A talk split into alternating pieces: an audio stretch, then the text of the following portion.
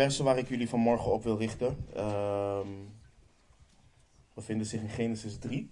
Dus open je Bijbel alsjeblieft op Genesis 3. Mocht je geen Bijbel bij je hebben, steek je hand op en uh, nou, eigenlijk dit keer de Bijbel staan om de hoek. Genesis 3.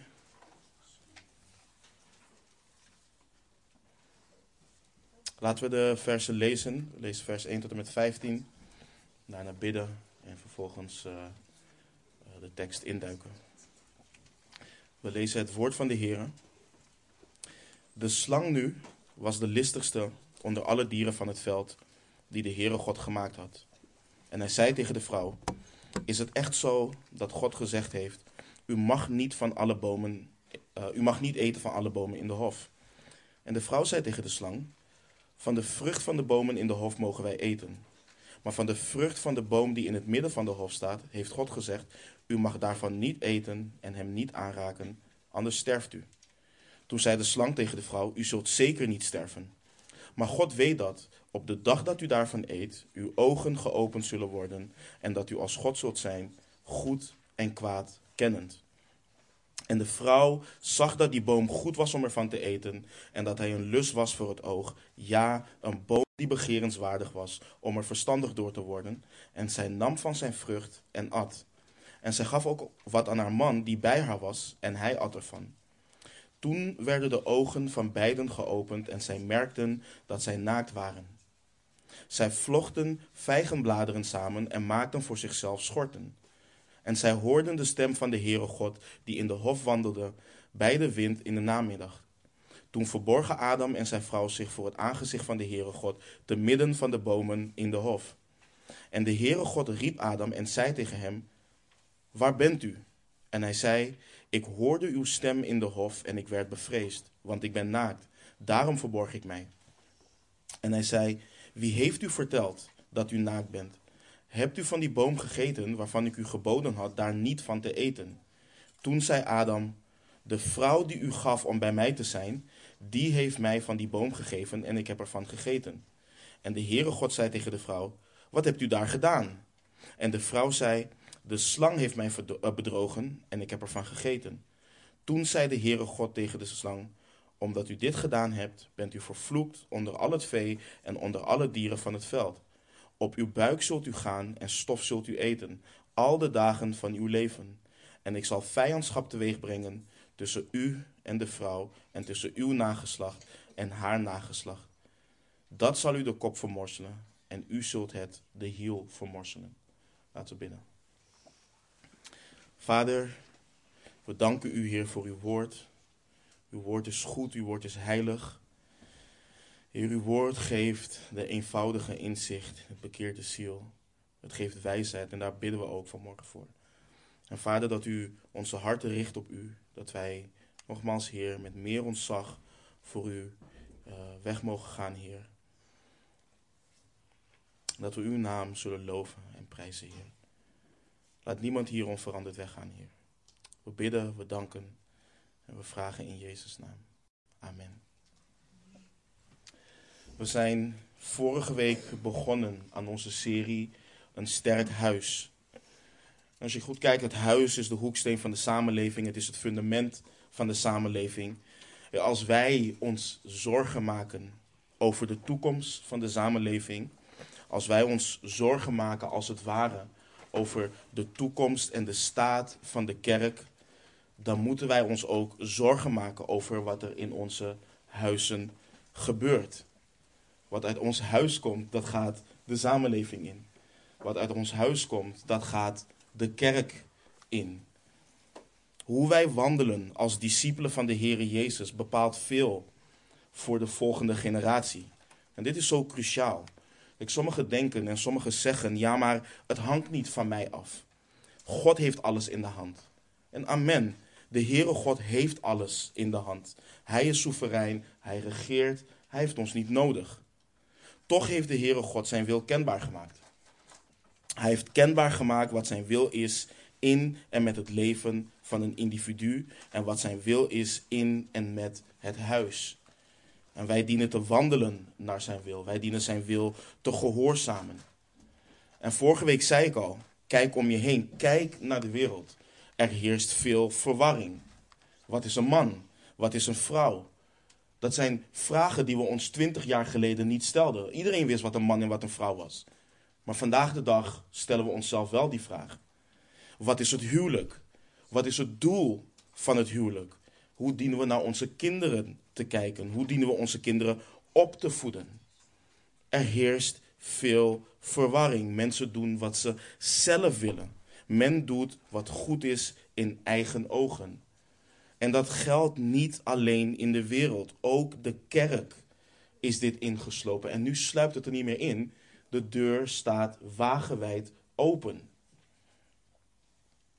Ook in de beleidende kerk vult men het huwelijk in, zoals zij vaak zelf goed te achten. Ook in de beleidende kerk voedt men vaak kinderen op, zoals zij dat zelf goed achten. En dit is een probleem. Want vorige week hebben we stilgestaan bij het feit dat we geschapen zijn naar het beeld en de gelijkenis van de Heere God. We zijn geschapen naar het beeld en de gelijkenis van Hem. De versen waarbij we hebben stilgestaan, ik heb ze hier op het vers, we lezen ze weer, Genesis 1, 26 tot en met 28.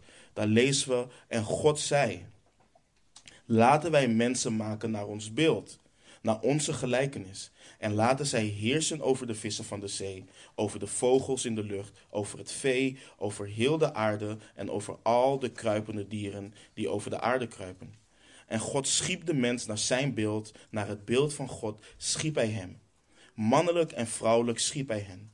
En God zegende hen en God zei tegen hen, wees vruchtbaar, word talrijk, vervul de aarde en onderwerp haar. En heers over de vissen van de zee, over de vogels in de lucht en over al de dieren die over de aarde kruipen. En wat zagen we? Wat is zo cruciaal? We zijn gemaakt om de Heere God te vertegenwoordigen, om Hem kenbaar te maken. Hoe Hij is, wie Hij is en wat Hij wil, zou zichtbaar moeten zijn in onze levens. Wij mensen die Zijn beelddragers zijn. En we zagen ook, en dit is zo cruciaal, omdat Hij de schepper is, omdat Hij alles geschapen heeft, Hij het waard is te ontvangen de heerlijkheid, de eer en de kracht. Omdat Hij de schepper is, is Hij aanbidding waardig. Hij is onze lofprijzing waard. En in het hart hiervan, in de kern hiervan ligt gehoorzaamheid. Onze identiteit ligt in Hem, die onze schepper is. En, onze, en ons levensdoel ligt in Hem, die ons geschapen heeft. En dit hoort zich door te vertalen in ons huis. Nou, vorige week hebben we kort stilgestaan bij de reden dat we niet leven als de beelddragers van God. En alhoewel, alhoewel we allemaal nog steeds naar zijn beeld en gelijkenis zijn, is dat beeld verstoord. Dit komt door de zondeval, het hoofdstuk wat we zojuist, of een deel van het hoofdstuk wat we zojuist samen hebben gelezen. Dit hoofdstuk is zo cruciaal. Genesis 3 is cruciaal. Want zonder Genesis 3 zou je niet kunnen begrijpen waarom de wereld is zoals het vandaag de dag is. Er is niemand maar dan ook niemand die daar een antwoord op heeft, dan hoe de Heere God dit uitlegt, zoals hier in zijn woord. Ik had een gesprek met iemand die zei um, dat ze gelooft dat mensen diep van binnen goed zijn. Dat ze diep van binnen goed geboren worden. Ze zijn niet zondig, maar wanneer ze ouder worden, dan worden ze zwak en gaan ze dingen doen die niet horen. En ik vroeg, maar hoe komt dat dan? Hoe komt het dat alle mensen, geen uitzondering, dat alle mensen daaraan toegeven? Hoe komt het uiteindelijk dat alle mensen in hetzelfde zitten?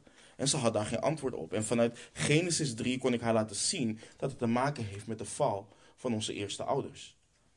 De val van Adam en Eva. En vooropgesteld, Genesis 3 is een hoofdstuk waar je weken in kunt zitten. Dus ik ga niet op ieder detail in wat we zojuist hebben gelezen. We gaan vooral ook kijken naar de impact van de val op het huis. Want er is één ding wat we goed, en dit is zo cruciaal voor ons om te begrijpen over dit hoofdstuk. Dit hoofdstuk is niet primair een les over hoe je de verleiding van de Satan kunt weerstaan. Als dat is hoe je naar dit hoofdstuk kijkt, dan mis je volledig het punt van het hoofdstuk. En je ziet je niet in hoeveel hoogmoed er in je hart leeft. Vergeet niet, Adam en Eva zijn in hun zeer goede staat, rechtvaardig dat ze zijn geschapen, gevallen. Ze zijn gevallen. Als wij dan, die al geboren worden in zonde, denken dat we met enkele tips en tricks, vijf stappen dit, vijf stappen dat, denken stand te kunnen houden, dan zul je keihard vallen. Daar, daar gaat dit hoofdstuk niet over. Dit hoofdstuk laat boven alles zien dat de mens zonder Christus, zonder de genade van de Heere God, totaal geen hoop heeft om stand te houden. Het laat zien dat de mens ten diepste verlossing nodig heeft en dat we geen waardige tegenstanders zijn voor de vijand. Alleen in Christus, alleen in Hem, door Hem, kunnen wij stand houden. De Heere God belooft in dit hoofdstuk al dat Hij met de slang zal dealen. Niet de mens kan, gaat of zal dat doen. Nee, de Heere God. Hij is degene die dat doet. Nou, we gaan kort stilstaan bij hoe de mens is gevallen. Ook kort kijken naar de strategie van de vijand. En daarna stilstaan bij de implicaties hiervan. Dus laten we versen 1 tot en met 7 weer lezen. We lezen: De slang nu was de listigste onder alle dieren van het veld, die de Heere God gemaakt had. En hij zei tegen de vrouw: Is het echt zo dat God gezegd heeft: U mag niet eten van alle bomen in de hof? En de vrouw zei tegen de slang: Van de vrucht van de bomen in de hof mogen wij eten. Maar van de vrucht van de boom die in het midden van de hof staat, heeft God gezegd: U mag daarvan niet eten en hem niet aanraken, anders sterft u. Toen zei de slang tegen de vrouw: U zult zeker niet sterven. Maar God weet dat op de dag dat u daarvan eet, uw ogen geopend zullen worden en dat u als God zult zijn, goed en kwaad kennend. En de vrouw zag dat die boom goed was om ervan te eten en dat hij een lus was voor het oog, ja, een boom die begerenswaardig was om er verstandig door te worden. En zij nam van zijn vrucht en at. En zij gaf ook wat aan haar man die bij haar was en hij at ervan. Toen werden de ogen van beiden geopend en zij merkten dat zij naakt waren. Zij vlochten vijgenbladeren samen en maakten voor zichzelf schorten. Horen jullie dat ook? Ja? Ik weet niet. Ik probeer zo stil mogelijk te staan. In, in hoofdstuk 2 zien we hoe Mozes dieper ingaat op de schepping van de mens. De Heere God heeft de mens gemaakt. De Heere God nam de mens en zette hem in de hof van Eden om die te bewerken en te onderhouden. Ik blijf herhalen. Mensen, werk is niet het resultaat van de val. Het is niet het resultaat van de val. In vers 16 geeft de Heere God de mens een gebod. We lezen daar in Genesis 2. Genesis 2, 16 en 17 lezen we het volgende. En de Heere God gebood de mens: Van alle bomen van de hof mag u vrij eten, maar van de boom van de kennis van goed en kwaad, daarvan mag u niet eten, want op de dag dat u daarvan eet, zult u zeker sterven. De mens had overvloed. Van alle bomen van de hof mocht de mens vrij eten vrij. Kijk daar, let goed op. De mens had vrijheid. De mens was vrij om te eten van alle bomen in de hof. De mens mocht echter van één boom niet eten. En lieve mensen, lees weer: van alle bomen van de hof mag u vrij eten. Maar van de boom van de kennis van goed en kwaad, daarvan mag u niet eten, want op de dag dat u daarvan eet, zult u zeker sterven. Tegenwoordig in onze gevallen staat, waar wij zelf bepalen wat goed en kwaad is en wij zelf van alles definiëren, denken wij dat vrijheid inhoudt dat je kunt doen of laten wat je wilt. Kijk naar de hele discussie over vrijheid van meningsuiting. Voor een overgroot deel van de bevolking betekent dat dat je mag zeggen wat je maar wilt. En zo betekent voor veel mensen ook vrij zijn. Doen en laten wat je zelf wilt. Maar de Heere God laat hier zien door zijn woord dat dat geen ware vrijheid is. De mens was vrij om te eten van alle bomen van de hof, maar van de boom van de kennis van goed en kwaad mocht de mens niet eten. Nog steeds was de mens vrij.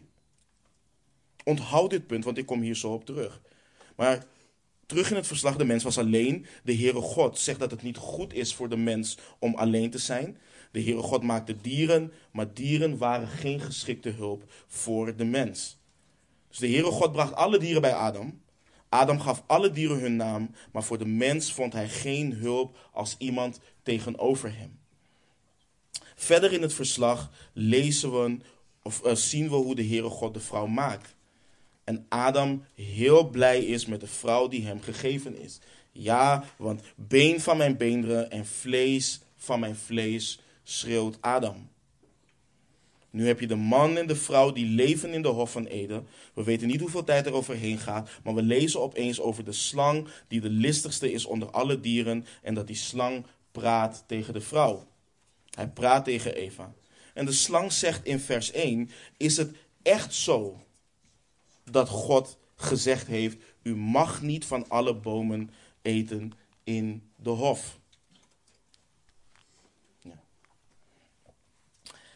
Weet je, we kunnen ons allemaal afvragen. Waarom ging de slang naar de vrouw en niet naar de man? Sommigen hebben daar een verklaring voor. Ik heb die niet, want het staat er niet. Maar let goed op wat er wordt gedaan. Sommigen vertalen de zin uit het Hebreeuws namelijk ook als volgt: dat de, dat de slang zegt, dus God heeft gezegd: Je zult niet eten van elke boom uit de tuin. Hè? Heeft hij dat gezegd? Dus hij draait het om. Niet wat de Heere God heeft gezegd, namelijk van alle bomen van de hof mag u vrij eten. Nee, nee, anders Oh, je mag niet eten van alle bomen van de hof. Dus twijfel zaaien. Dat is wat de vijand doet. De woorden van God verdraaien. Is dat echt wat God gezegd heeft? En de, en de strategie, de tactiek is niet veranderd. Heeft God echt gezegd dat pornografie zonde is? Heeft God echt gezegd dat gemeenschap buiten het huwelijk zonde is? Heeft God echt gezegd dat een ongelijk span vormen zonde is? Heeft God echt gezegd dat als je je kinderen tuchtig je niet van ze houdt? Heeft God echt gezegd dat je je moet onderschikken als vrouw aan je man? Heeft God echt gezegd dat je je vrouw op zelfopofferende wijze moet liefhebben? Dat je met begrip met haar moet samenwonen? Heeft God echt gezegd dat je je ouders moet eren? Dit is hoe de ondermijning van de Heere God altijd begint. Het lijken onschuldige vragen, maar die vragen zijn dodelijk. En in welke zin? In de zin van dat men heel goed weet wat de Heere God heeft gezegd. Maar ze het toch gaan vragen. De vijand weet wat de Heere God heeft gezegd. Die vraag stelt hij niet zomaar uit het niets. Is het echt zo wat de Heere God heeft gezegd? En weet je wat we met die vraag gedaan hebben? Weet je wat de vijand daarmee heeft gedaan? Is het echt zo wat de Heere God heeft gezegd? Men creëert het idee dat wat de Heere God gezegd heeft onderworpen is of onderworpen moet zijn aan ons oordeel. Aan wat wij vinden. Aan wat wij voelen. Broeders en zusters, als er iemand hier is die denkt of vindt dat wat de Heere God gezegd heeft onderworpen is of moet zijn aan wat jij vindt of wat jij voelt, bekeer je daarvan. Wat de Heere God heeft gezegd, dat is wat Hij heeft gezegd. We hoeven daar niet over te twisten. Mijn mening doet er niet toe en die van jou doet er ook niet toe. We hebben één taak en dat is gehoorzamen. Wat de Heere God heeft geboden is geen zware last. Hij spreekt woorden van leven, woorden die vrijmaken, woorden die ons onderwijzen, ons weerleggen, ons verbeteren en opvoeden in de rechtvaardigheid, opdat wij die God toebehoren volmaakt zouden zijn, tot elk goed werk volkomen toegerust. Dat zijn zijn woorden. En Ive heeft prachtig stilgestaan bij de versen in Jacobus over begeerte, wat de zonde baart. En wanneer wij ons laten leiden door onze begeerten, terwijl we weten wat de Heere God heeft gezegd, en wij de woorden van de Heere God door de molen van ons oordeel onze eigen bevindingen gaan halen, dan kan ik je garanderen dat het de zonde zal baren. Het zal de zonde baren. Het moment dat je je laat leiden door je begeerte.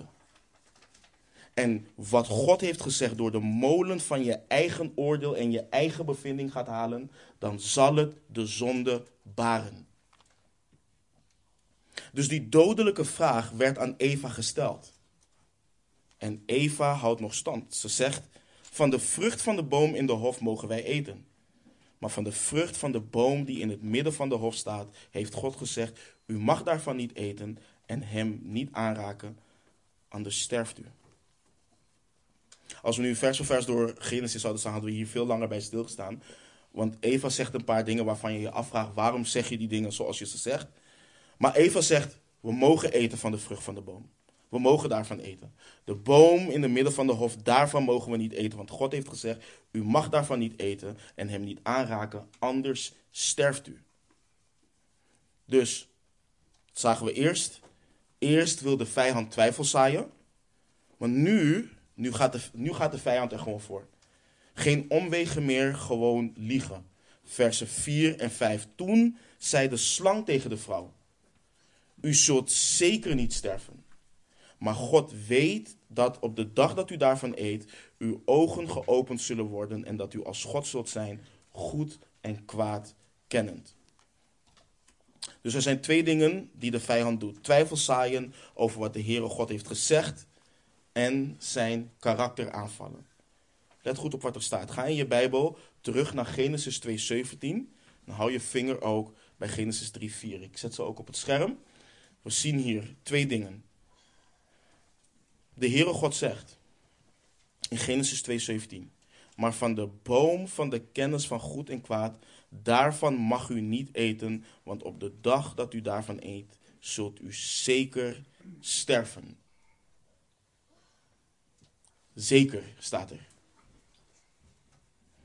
Genesis 3, vers 4 zegt, uh, zegt de slang. Toen zei de slang tegenover de vrouw: U zult zeker niet sterven.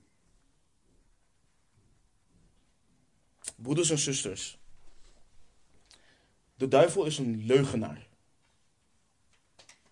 Hij is een leugenaar. Begrijp dit alsjeblieft goed. De Heere God, hun schepper, hun God, hij zei dat ze zeker zullen sterven als ze eten van de boom. De vijand zegt, u zult zeker niet sterven. Nou, wat zegt de Heere Jezus. Hij is een beetje sla, uh, traag. Wat zegt de Heere Jezus in Johannes 8, vers 44? U bent uit uw vader de duivel. U wil de begeerten van uw vader doen.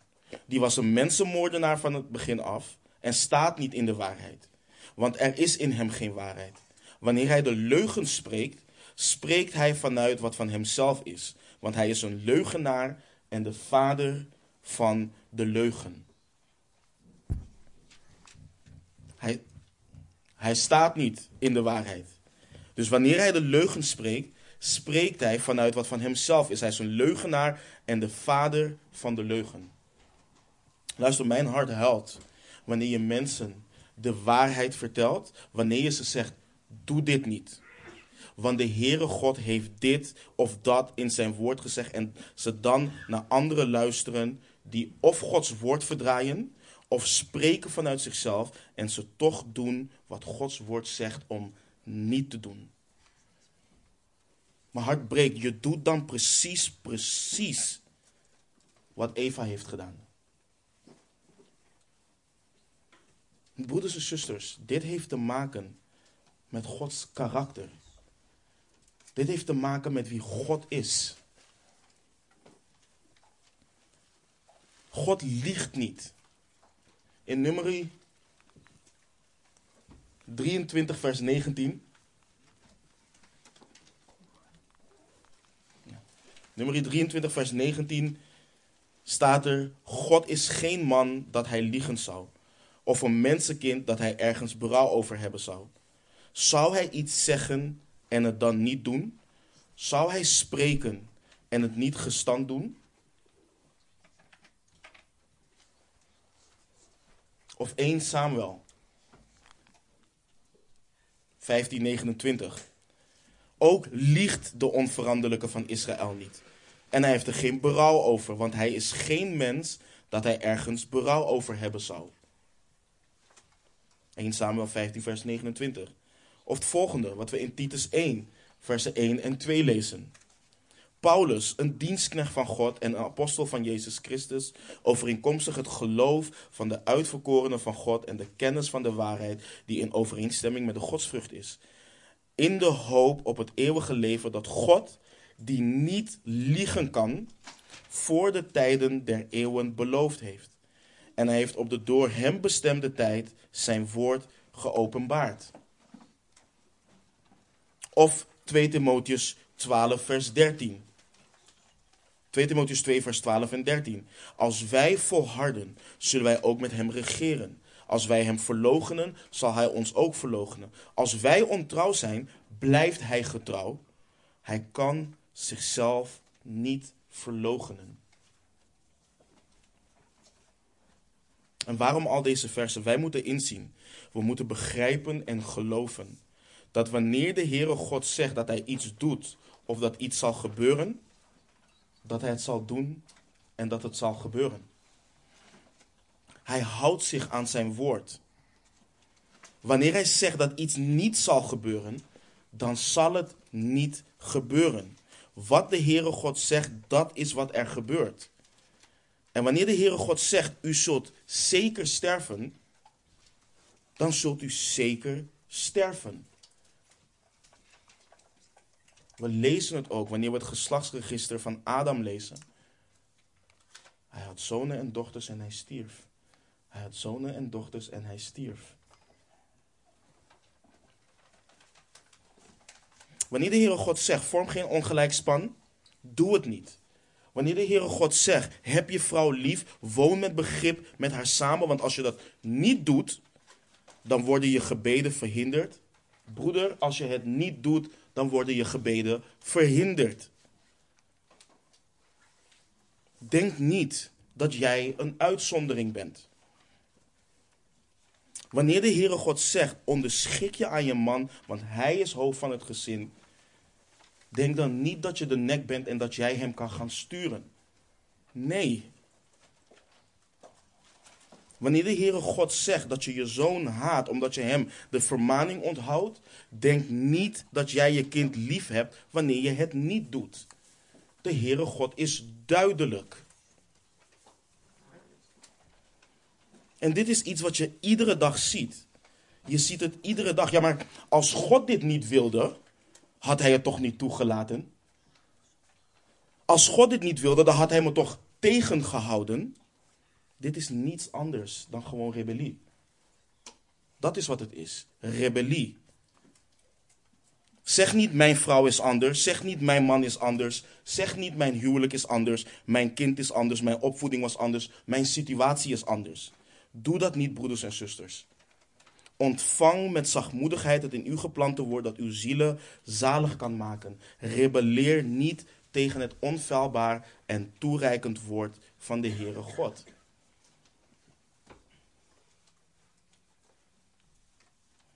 Dus de slang liegt tegen de vrouw. En wat doet de vrouw? Vers 6. En de vrouw zag dat die boom goed was om ervan te eten. En dat hij een lust was voor het oog. Ja, een boom die begerenswaardig was om er verstandig door te worden. En zij nam van zijn vrucht en at. En zij gaf ook wat aan haar man die bij haar was. En hij at ervan. Dus de Satan heeft Eva doen wat voor, vergeten wat voor een zegen de Heere God hen gegeven had. Van alle bomen mag u vrij eten. Van alle bomen. Maar ze ziet die ene boom en ze ziet dat het goed was om ervan te eten. Ze ziet dat het een lust is voor het oog. Ze ziet dat het begerenswaardig is om er verstandig van te worden. Dit wat Mozes hier omschrijft is wat we in 1 Johannes lezen. In 1 Johannes 2, vers 16. Want al wat in de wereld is, de begeerte van het vlees, de begeerte van de ogen en de hoogmoed van het leven, is niet uit de Vader, maar is uit de wereld. De boom was goed om ervan te eten, de begeerte van het vlees. De boom was een lust voor het oog, de begeerte van de ogen. De boom was begerenswaardig om er verstandig door te worden, de hoogmoed van het leven.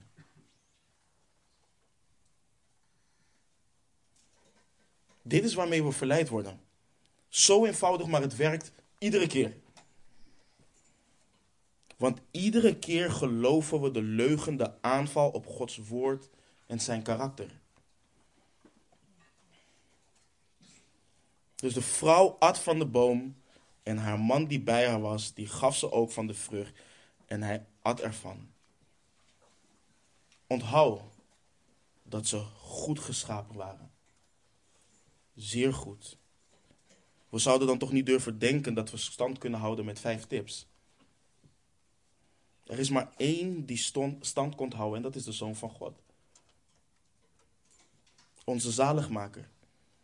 We moeten begrijpen dat de Satan zich voordoet als een engel van het licht. Hij citeert de schrift, hij citeert versen waarvan jij niet eens wist dat ze in de schrift zijn. En begrijp me niet verkeerd, we moeten de schrift kennen en we moeten ons daarmee bewapenen, want dat is het zwaard van de geest. Maar als het gaat om het gedeelte hier wat we lezen, is het veel meer dan verleiding. Dit is de val. Dit is hoe de mens in opstand kwam tegen de Heere God. Hoe de mens die is geschapen naar het, naar het beeld, naar de gelijkenis van God, niet meer in zijn heerlijkheid leeft. Gods heerlijkheid mist. Dit is de reden dat ieder mens geestelijk dood wordt geboren. Dit is de reden waarom mensen God niet vrezen. Romeinen 5, vers 12 legt het als volgt uit. Daarom, zoals door één mens de zonde in de wereld is gekomen en door de zonde de dood en zo de dood over alle mensen is gekomen, in wie allen gezondigd hebben. Allen hebben gezondigd in Adam. Door Adam, door één mens is de zonde in de wereld gekomen en door de zonde de dood. En zoals Paulus schrijft in Romeinen 3, vers 23. Want allen hebben gezondigd en missen de heerlijkheid van God. En ga nu terug naar onze tekst, zie vers 7. Toen werden de ogen van beiden geopend en zij merkten dat zij naakt waren. Zij vlochten eh, vijgenbladeren samen en maakten voor zichzelf schorten. Zij bedekten zichzelf. De Heere God schiep hen goed, maar zij bedekten zichzelf. Zij schaamden zich voor elkaar. En je ziet al gelijk wat het gevolg is van de zonde. In Genesis 2, vers 24 lezen we dat een man zijn vader, eh, zijn, um, zijn vader en zijn moeder zal verlaten en zich zal hechten aan zijn vrouw. Ze zullen tot één vlees zijn. In vers 25 van het hoofdstuk. En zij waren beiden naakt, Adam en, uh, Adam en zijn vrouw, maar zij schaamden zich niet. En na de zondeval zie je scheiding. Schaamte, direct. Dus dit is hoe de mens viel. Maar laten we nu kijken naar wat voor verdere implicaties dit heeft en hoe dit het huis beïnvloedt. Vers 8 tot en met 15. Daar lezen we. En zij hoorden de stem van de Heere God die in de hof wandelde bij de wind in de namiddag. Toen verborgen Adam en zijn vrouw zich voor het aangezicht van de Heere God te midden van de boom in de hof. En de Heere God riep Adam en zei tegen hem: Waar bent u? En hij zei: Ik hoorde uw stem in de hof en ik werd bevreesd, want ik ben naakt, daarom verborg ik mij. En hij zei: Wie heeft u verteld dat u naakt bent? Hebt u van die boom gegeten waarvan ik u geboden had daar niet van te eten? Toen zei Adam: De vrouw die u gaf om bij mij te zijn, die heeft mij van die boom gegeven en ik heb ervan gegeten. En de Heere God zei, zei tegen de vrouw: Wat hebt u daar gedaan? En de vrouw zei: De slang heeft mij bedrogen en ik heb ervan gegeten. Toen zei de Heere God tegen de slang: Omdat u dit gedaan hebt, bent u vervloekt onder al het vee en onder alle dieren van het veld. Op uw buik zult u gaan en stof zult u eten, al de dagen van uw leven. En ik zal vijandschap teweeg brengen tussen u en de vrouw, en tussen uw nageslacht en haar nageslacht. Dat zal u de kop vermorselen, en u zult het de hiel vermorselen. Dus je kunt ervan uitgaan dat Adam en Eva genoten van intieme gemeenschap met de Heere God tot het punt van de val. En nu horen zij zijn stem en Adam en zijn vrouw verborgen zich voor het aangezicht van de Heere God te midden van de boom in de hof. Dit is een van de effecten van de zonde. En dit in het licht van de heiligheid van God. Men gaat zich verbergen voor het aangezicht van de Heere God. Kennen we dat niet allemaal? Kan ik nu wel bij de Heere God komen? Ik moet hier nu echt niet bij de Heere God mee aankomen. En genadig dat de Heere God is, geeft Hij hen de mogelijkheid om bij Hem te komen en hun zonde te beleiden. De Heere God is alwetend. En wie kan zich voor zijn aangezicht verbergen? Waar kan men zijn geest ontgaan? Waar zijn aangezicht ontvluchten? Hij weet wat er is gebeurd en hij roept Adam: Waar bent u? En Adam antwoordt: Ik hoorde uw stem in de hof en ik werd bevreesd, want ik ben naakt. Daarom verborg ik mij. God zei: Wie heeft u verteld dat u naakt bent? Hebt u van die boom gegeten waarvan ik u geboden had, daar niet van te eten? Let goed op. Let goed op dat de Heere God het hem heeft geboden. Het was geen suggestie, het was een gebod. Maar Adam is God ongehoorzaam geweest. En nu zie je hier de manifestatie van de zonde in hoe Adam reageert. En dit is ook wat je in huwelijken ziet. Toen zei Adam: De vrouw die u gaf om bij mij te zijn, die heeft mij van die boom gegeven en ik heb ervan gegeten. Adam verwijdert zichzelf twee stappen van zijn eigen schuld. Het was de schuld van God, dat was één. U hebt mij die vrouw gegeven. Het kwam Adam goed uit toen hij schreeuwde: been van mijn beenderen en vlees van mijn vlees. Maar nu was de zegen van de Heer blijkbaar een vloek. De vrouw die u mij heeft gegeven. En twee, de vrouw heeft mij van de boom gegeven en ik heb ervan gegeten. Het is Adam allemaal overkomen. En is dit het niet vaak met de zonde? Staan we er niet bij, kijken we er niet naar, doen we er niet aan mee, maar het overkomt ons. Adam vond dat hij onschuldig was. En hoe vaak zien we dit in het huis? Hoe vaak zien we dit in het huwelijk? Ja, ik doe niet wat ik moet doen, want mijn partner X, Y, Z. Ja, ik kan mijn partner niet lief hebben. Ik kan mij niet onderschikken, want X, Y, Z. Ik kan geen vreugde in de Heere God hebben, want de Heere God heeft X, Z gedaan in mijn leven of toegelaten in mijn leven. Zien we niet in dat dit precies is wat Adam deed? En hoe Eva ook de schuld verlegt. De slang heeft mij bedrogen en ik heb ervan gegeten. Weet je, er zijn altijd externe factoren, altijd externe factoren waarmee we onze zonden proberen te rechtvaardigen. Het is ook makkelijk om onze zonden te rechtvaardigen aan de hand van externe factoren. Het is namelijk niet mijn schuld. Ik heb het niet gedaan. Het is me overkomen. Ik ben het slachtoffer. Broeders en zusters, de Heere God laat niet met zich spotten. Dit is verderf wat er in ons hart leeft. Dit is hoogmoed. Dit is zonde, broeders en zusters. Het werk van het vlees. We dienen ons hiervan te bekeren. Kijk, als ik tekeer ga tegen mijn partner of tegen mijn kinderen of tegen wie dan ook, dan kan ik hen niet de schuld geven van wat ik doe. Ik kan niet rechtvaardigen dat ik zondig aan de hand van hun zonde tegen mij. Dat is, is onacceptabel. Luister, er is genade, er is barmhartigheid. Maar er is geen rechtvaardiging en geen excuus voor zonde. Hoe zou het immers kunnen? Zijn we niet gestorven voor zonde? Zijn we niet gedoopt in de dood van onze Heer Jezus Christus? We zijn geen slaven meer van zonde. We zijn vrijgemaakt van de zonde en dienstbaar gemaakt aan de gerechtigheid. En weet je wat we horen te doen? Wat we in oprechtheid, in oprechtheid horen te doen. In plaats van boos worden op elkaar. En dat rechtvaardigen aan de hand van wat ons is aangedaan. Door de ander te schreeuwen tegen, of door te schreeuwen tegen elkaar en dat te rechtvaardigen. En door hatelijk te doen tegen elkaar en dat te rechtvaardigen.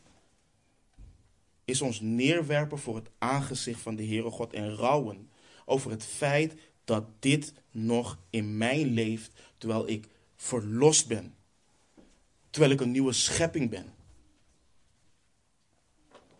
Hoe kan ik zo een toorn uitgieten over mijn kinderen die geheiligd zijn door de Heer? Hoe kan ik zoveel toorn uitgieten over mijn partner, die of een mede-erfgenaam is gemaakt van dezelfde genade, of geheiligd is, zoals er staat in 1 Korinthe 7? Zijn dit niet de dingen waarvoor we zouden moeten vasten? Zien we niet in hoe arglistig het hart is? Zien we niet in wat we geërfd hebben? En zien we niet in hoe hoogmoedig we kunnen zijn en we ons nog zo vaak gedragen als kinderen van Adam en Eva?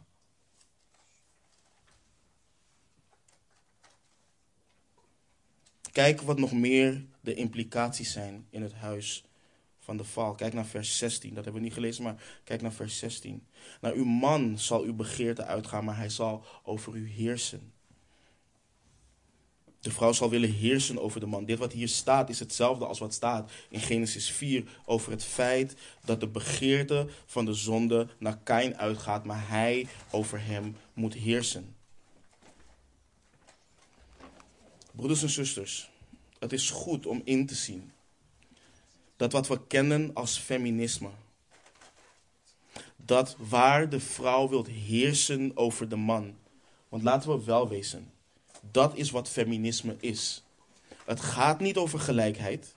Het gaat over mannen ontmannen en dat vrouwen heersen over mannen. Dat is wat feminisme is. En dat komt door de zondeval. Maar dat mannen hun vrouwen niet lief hebben, zoals ze hun vrouwen dienen lief te hebben, ook dat komt door de zondeval. Geen man moet zeggen: nee, ik ben niet gevoelig. Nee, ik weet het niet te uiten. Het komt door de zondeval. Het komt door de zondeval. Het is niet dit is hoe ik ben als man. Oh, jij bent gevoeliger. Oh, jij, jij staat dieper in. Nee. Het is de zondeval. Dit is zonde. Het is geen foutje, het is geen karaktertrekje, het is zonde. Paulus noemt dit werken van het vlees in Galaten 5, 19 tot en met 21. En dit zie je veel in huwelijken. Overspel, hoererij, vijandschappen, ruzie, afgunst, woedeuitbarstingen, egoïsme, oneenigheid. Broeders en zusters, wanneer je in je huwelijk uren, dagen, weken kunt gaan zonder je te verzoenen met je partner, wanneer je elkaar negeert, schaar het niet onder, ja, maar dat is hoe hij of zij omgaat met conflict. Het is zonde. Het is zonde. Het is het werk van het vlees. Wanneer je tegen elkaar schreeuwt als man en vrouw, elkaar beledigt, elkaar uitschat, elkaar aanvalt. Het is zonde. Het is het werk van het vlees. Dat is wat het is. Dit heeft niet te maken met hoe je opgevoed bent. Dit heeft niet te maken met wat je gewend bent. Dit is de zondeval. Dat is wat het is. De zondeval en de begeerte van de zonde om over ons te heersen is de reden waarom we eerder geneigd zijn te scheiden van elkaar als partners dan onze zonde toe te geven en ons samen te onderwerpen aan de Heere God. Zo ver gaat dit. Zo ver gaat dit. Wij moeten inzien wat voor diepe impact de zondeval heeft op ons huis. En niet alleen in een huwelijk. Kinderen die rebelleren tegen hun ouders. Het is zonde. Je moet hiermee dealen als ouder. Niet naar de wijsheid van de wereld, naar wat de Heere God heeft gezegd. Wij zijn gaan geloven dat wanneer een kind zich laat vallen en rolt in de supermarkt, het niet weet wat het doet. Het kind weet hartstikke goed wat het doet. Want het kind probeert zijn of haar wil door te drukken op die manier. Het is zonde. Het is de zondige natuur die ze hebben geërfd van hun vader tot aan Adam toe. Dat is wat het is. En wanneer je er niet mee dealt, dan leert een kind om hun wil en hun zin door te drukken, door te dwingen. Broertjes en zusjes die ruzie maken met elkaar. Ook zo'n fenomeen waar we aan gewend zijn geraakt en waar we op wereldse wijze naar kijken. Je kunt tal van blogs afstruinen op het internet en ze zullen je zeggen: ja, het hoort erbij dat broertjes en zusjes ruzie maken met elkaar. Luister. Het is zo dat kinderen ruzie maken met elkaar. Maar we moeten inzien dat dit komt door de zondeval. Ouders, denk niet dat dit een fase is wat zomaar overwaait. Je moet hiermee dealen. Je moet hiermee dealen naar, de, naar het karakter en naar de wil van de levende God. Lieve, lieve kinderen, ik spreek jullie direct aan. Maak geen ruzie met je broer of je zus. Maak geen ruzie met je broer of je zus. Dit is niet naar de wil van de Heere God. Heb elkaar lief. Gehoorzaam je ouders. Gehoorzaam de Heere God. En we moeten niet de fout maken, broeders en zusters, en denken dat onze kinderen anders zijn. Waren Kain en Abel geen broers van elkaar? Hadden ze niet dezelfde vader en moeder? Als wij denken dat er niet kan leven in het hart van onze kinderen wat er in het hart van Kain leefde, dan geloven we niet dat het waar is wat de Heere God heeft gezegd. Ga in je Bijbel alsjeblieft naar Romeinen 3. Volgens mij is het scherm uit. Ga in je Bijbel alsjeblieft naar Romeinen 3.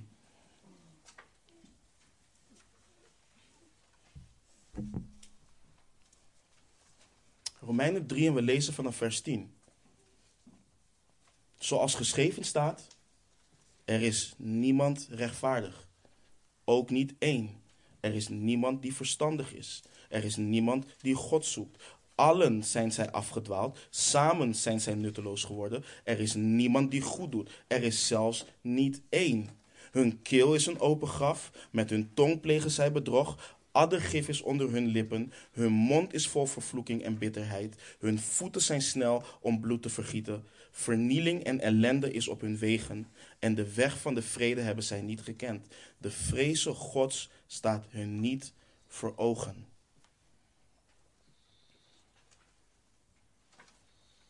Weet je, laten we, geen, laten we niet zeggen en excuses bedenken. Ja, weet je, mijn kind is, hij of zij is gewoon temperamentvol. Hij of zij is X, Y, Z. Nee, hij of zij is gewoon een gevallen zondaar. Ieder mens is temperamentvol. Dat leeft in het hart van ieder mens en dus ook ieder kind. Dus we moeten geen excuses bedenken voor onze kinderen. Het probleem of de uitdaging in de kerk is de hoogmoed in ons hart wat betreft dit onderwerp. En ik zei het ook in het begin van deze serie, wij hebben moeite als mensen om aangesproken te worden. Hoe we ons gedragen in ons huwelijk en hoe we onze kinderen opvoeden. We hebben daar moeite mee. Maar wat betreft deze doctrine, kijk, want ieder van ons, ieder van ons is bereid toe te geven dat we zondig zijn en dat we gevallen zijn. Ieder van ons is bereid dat te doen. De hoogmoed in ons hart staat ons echter niet toe dat we inzien hoe zondig en hoe gevallen we zijn. Dat is wat de hoogmoed in ons hart doet. En broeders en zusters, mijn doel, voor zover ik het moet zeggen, is niet om ons de grond in te trappen. Mijn doel is om ons te laten zien dat we verlossing nodig hebben. En ook dat onze kinderen verlossing nodig hebben. Dat op zichzelf onze staat wanhopig en ellendig is, maar dat er hoop is. Er is hoop. En ik zeg bewust hoop, geen hulp. Want soms denkt men dat ze in de basis wel oké zijn en dat ze simpelweg hulp nodig hebben. Nee, je hebt hoop nodig. Hoop. En die hoop is in Christus en in Hem alleen. Geloof wat de Heere God zegt. Laat de vijand je niet doen twijfelen. Laat de vijand je niet misleiden en bedriegen.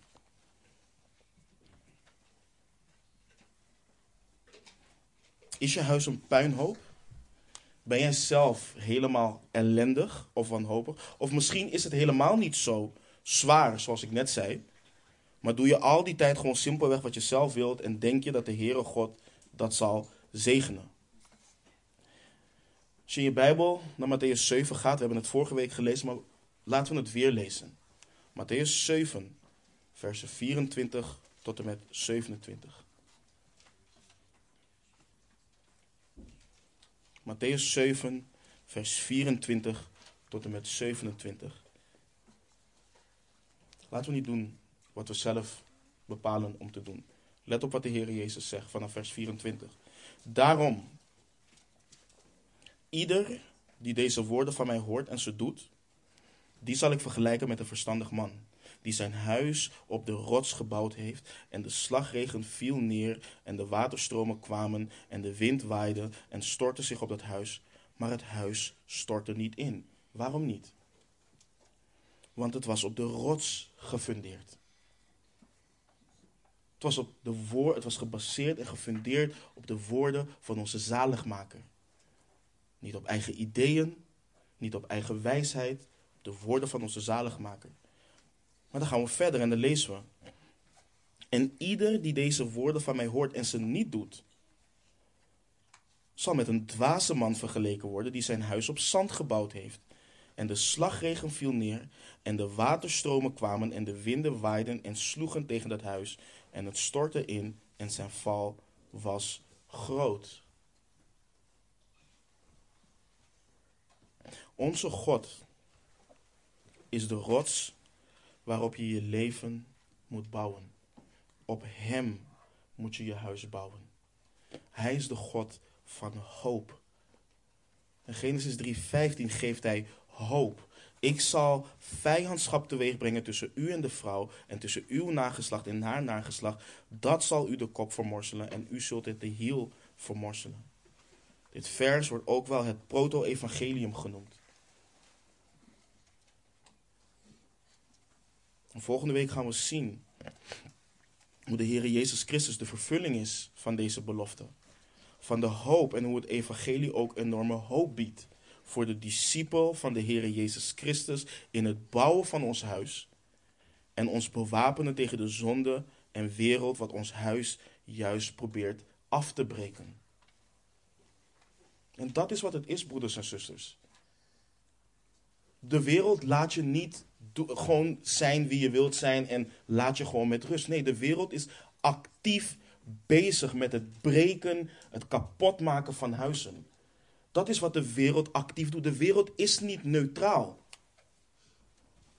De wereld is niet neutraal. De wereld is tegen het huwelijk. Tegen het opvoeden van kinderen zoals God dat wilt. We moeten dat inzien.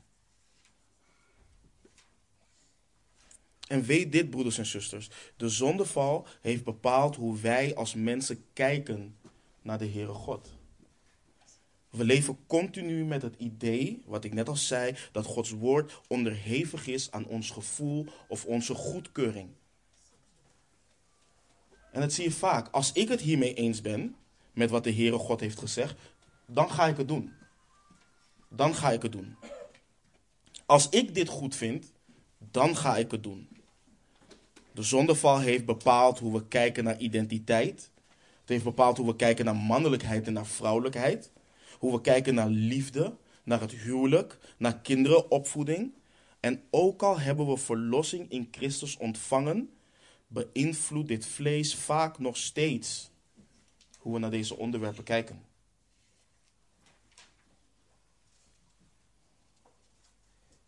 Dat is waarom we, moeten, waarom we ons dienen te onderschikken aan de geest.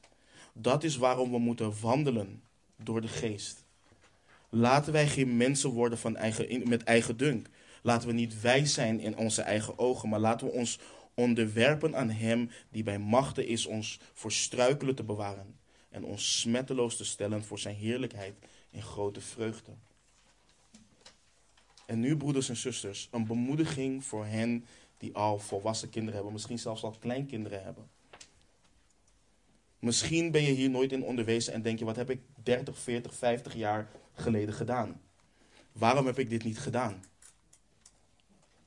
Er is genade. Er is genade. Maar je kunt vandaag, nu, invloed hebben op de broeders en zusters in de gemeente. Je kunt hen bemoedigen en opbouwen. Je kunt wellicht invloed, als het kan, uitoefenen op je kleinkinderen.